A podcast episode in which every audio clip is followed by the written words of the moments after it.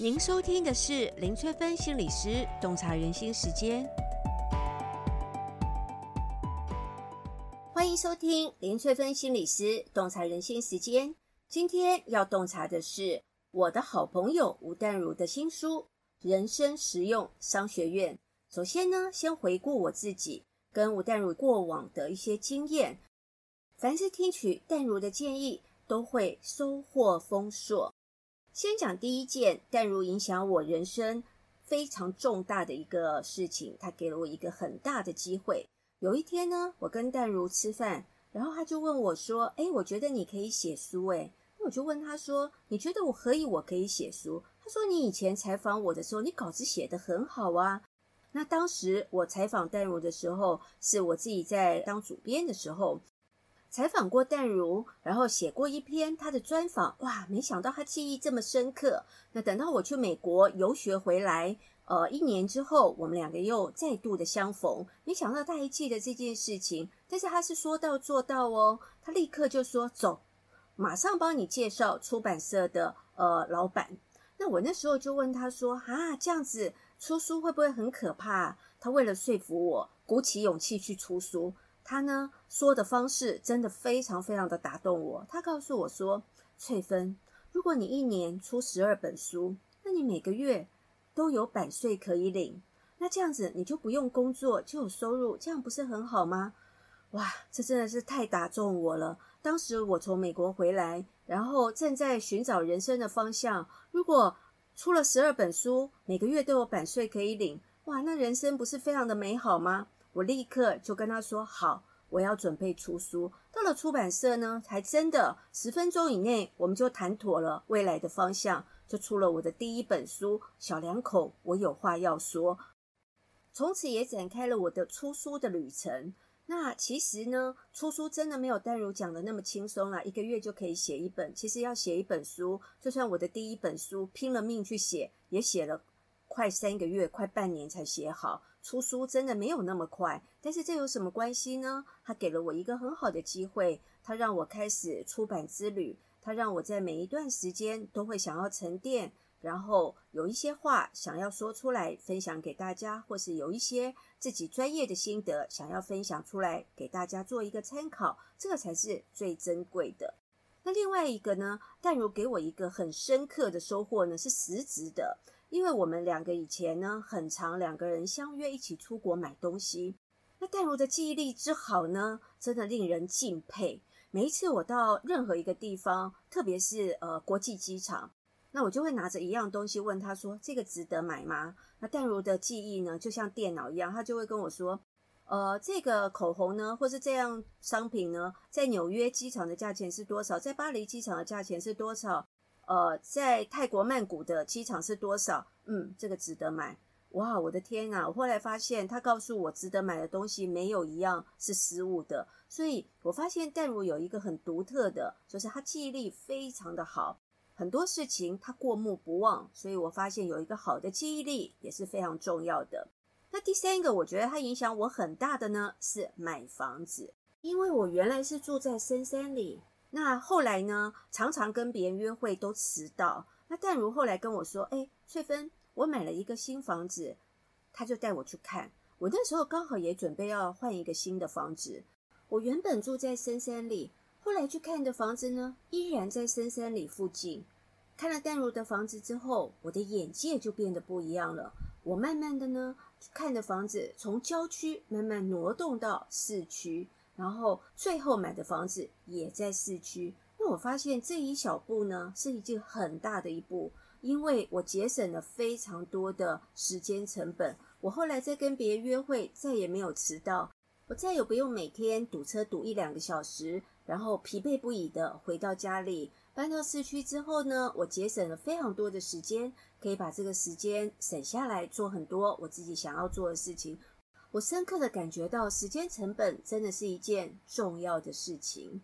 第四个淡如对我的影响呢，就是我们两个常常会交换观察的心得。其实我发现淡如有一个非常独特的一个能力，就是他会把生活当中很细琐的，譬如说种一个花，然后呃吃喝一杯咖啡，他都可以从里面提炼出生活的哲学。把这些点点滴滴的智慧写在书里面。后来我慢慢也发现，我很喜欢从生活当中，或者新闻事件当中，或者是呃很多常常大家共有的一些行为当中，去归纳出某一些社会的现象，或者是心理的趋势，然后把它整理出一些心得，可以分享给大家。我们之所以可以交换这么多生活心得，嗯，我想到了。是因为我们很少聊别人的八卦，也很少抱怨，所以我们在聊天的过程中，总是把我们最近的生活心得，呃，你都在做一些什么啊？那你从里面学到什么？你有什么体悟吗？然后大家互相分享，那他也会给我很多不一样的观点跟看法。那有些时候我也提供他一些心理相关的观点跟看法，所以这样激荡出来，两个人的想法就会越来越丰富，也越来越可以丰硕彼此的一个观点。接下来想跟大家分享呢，淡如的成功公式。学了心理学之后，我越来越会看别人的成功公式。那在这里，我归纳出淡如有几个很重要的成功公式。第一个呢，是他追求卓越，把握机会。其实淡如在每一个产业最好的时代，他都收获很丰硕哦。像淡如在书市最好的时候，他的畅销书。卖的数量真的是我们远远望尘莫及的，大家都好羡慕他哦，可以冲到那么高的销售量。在淡如的《人生实用商学院》这本书里面，他就有分享，他何以可以在每一个产业最好的时候创造出最大的收获跟成果。那他在书当中有提到，就是投资你自己。如果让自己不断的学习，不断的认识新领域的人，那么你得到的机会就会比别人来得多。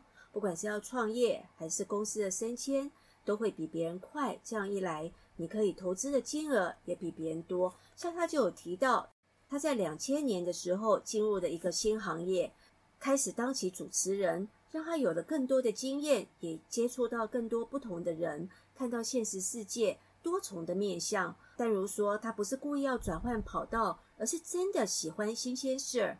当然，主持工作也同时带来不错的报酬。因缘际会之下呢，淡如去读了商学院，让他对商业上的投资还有对金融知识又大幅的增加。渐渐的养成自己在投资上独立思考的习惯。他也做了小小的电商哦，有了各种不同的尝试，也创造了许多不同的收入来源。所以，淡如在书中提醒我们，想要跑赢通膨呢，一定要投资自己的脑袋，并且勇于抓住可以锻炼自己的新机会，投资自己的人生。你的人生绝对不是只有工作跟赚钱，更多的时候呢，你必须要活得有意义。所以，淡如建议我们投资在旅行上面。很多人会认为旅行就只是纯粹花钱而已，但淡如不这样认为。透过旅行，可以拓展自己的视野，看到不同的人、不同的国家、不同的文化。淡如认为，花在旅行的钱一定会在哪一个时间点让你重新赚回来。身为他的好朋友，我真的可以见证他这一点，因为他每一次的旅行都可以写成一本书，或者是创作一些新的作品，或者是发想出一些新的点子。看淡如的人生实用商学院呢，真的会回想到我们以前相处的过程。在这本书当中，他也跟大家分享了非常多他的生活之道、健身之道，还有他的哲学之道。举个例子来说，跑步的时候，他听着演讲，有时候写作灵感就像音乐，随着脚步节拍越来越分明。常有人问淡如说：“这个年纪何以还要这么辛苦的读商学院、跑马拉松呢？”淡如在书中给我们的答案是，他其实是把它定义为乐趣、休闲跟梦想。从心理的角度来看，这是一个很重要的成功心理哦。因为淡如改变了定义，就改变了心理的密码。当别人认知是痛苦的、辛苦的，可是对淡如来说却是他的快乐，所以他也就更熟悉、更擅长、更享受，也更多的收获喽。在书中，淡如也看到不少中年的男女一直过着高内耗、低创新的生命，常会责怪家庭或者是儿女的重担，让我们没有过得那么的幸福。把力气花在内耗上，并没有问问自己：你有多久没有从事任何自我创新，给自己新的生命力和新的角度去看人生的问题？闪躲、找借口、责怪命运，最后耸耸肩，叹口气说：“唉，就这样也没办法，真的没办法。”淡如在书中提到如何让他自己拥有源源不绝的创造力。他说：“有时候，与其找人诉苦抱怨，不如把时间用在自己没有做过的新鲜事上头。所以，大家也不妨去找一些没有做过的新鲜事去做做看，说不定跟淡如一样有意想不到的收获哦。除了勇于尝试新事物之外呢，戴如还有一个成功心理，就是他非常乐于跟别人分享他所拥有的。”戴如在做人生实用商学院的 podcast 的时候，他就会想到，他练了两岸的两个商学院，学到了很多东西，也花了很多钱。那不如好好的把学到的知识分享给大家，这样大家就不用花那么多的学费，还有那么多的时间去念 EMBA，可是却可以收获满满。那再来呢，但如在过往的演讲中，也常常发现大家的理财还有对生意投资的概念。并没有系统化，太过感性了，随意随便听内线，在金钱的投资上常常跟获利做相反的判断，甚至于害怕理财、害怕思考，一而再、再而三踩到金钱陷阱的人所在多有。淡如在书中要告诉我们，到底是谁偷了我们的钱呢？哦，赚了一辈子的钱，却存不到养老金，钱怎么赚？钱要怎么赚？也许我们会知道，但钱怎么流失的，我们常常是不知道的。嗯，这句话又打中我了。我真的发现钱怎么流失的，我真的不知道。所以我也很乖的，把淡如的人生实用商学院这本书呢，好好的拜读一下，因为我也想知道我的钱是怎么流失的，然后可以把它累积起来，去做我更想做的事。但如在书中还有一句话很打中我，就是这世界上唯一的聚宝盆，就是学会理财，加上洞彻投资，加上看中长期效果这件事。哇哦，真的很值得我们学习。书中还有好多内容哦，其中不当下流老人，嗯，这点真的很提醒我，我也很害怕。怎么样把我们的头脑变富有，保证不会活得穷，真的很重要。还有要怎么跑赢通膨才叫做增保本，这对我很重要诶，因为如果你不懂得怎么样跑赢通膨，你赚的钱都会不见掉哦。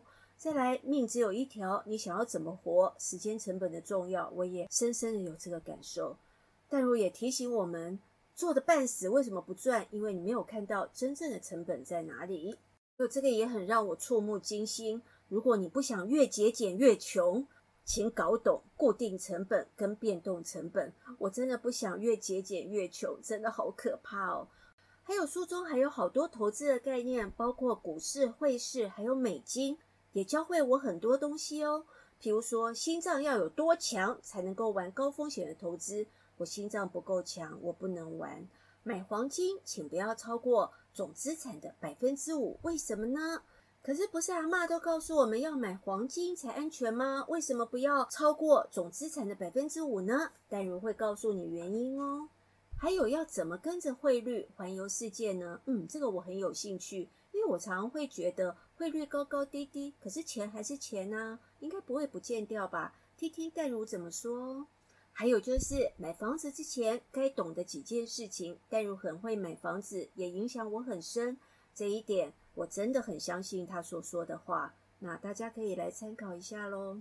淡如也提醒要创业的人，别以为猪在风口就会飞哦。创业前要先了解的基本原则有哪一些？这些可要好好听。最后跟大家分享，淡如要教我们四个招财的行为学哦。第一个，对钱要有正向的感受。想要招财，首先要对钱有正向的感受。金钱可以我们为我们带来什么正向的结果，或者是金钱如何充实丰盈我们的人生，然后就可以对金钱产生正向的感受。招财行为学第二个，随时可以取得的东西就不要囤积，这些现在不需要的东西，就是把未来的垃圾堆积在现在的地方。招财行为学第三个，请别人吃饭的时候要大气一点。因为用好东西可以提升我们的心理状态，吃高级的餐厅就是在告诉对方我很重视你。招财行为学第四个，不要贪图免手续费，或者是买多低单价为考量。要思考的核心点是，到底为什么购买这些产品呢？而不是去贪图那些小利，才不会因小失大。所以，我们应该思考的是为什么买，而不是有什么小利而买。吴淡如的人生实用商学院，我受益很多，也推荐给大家。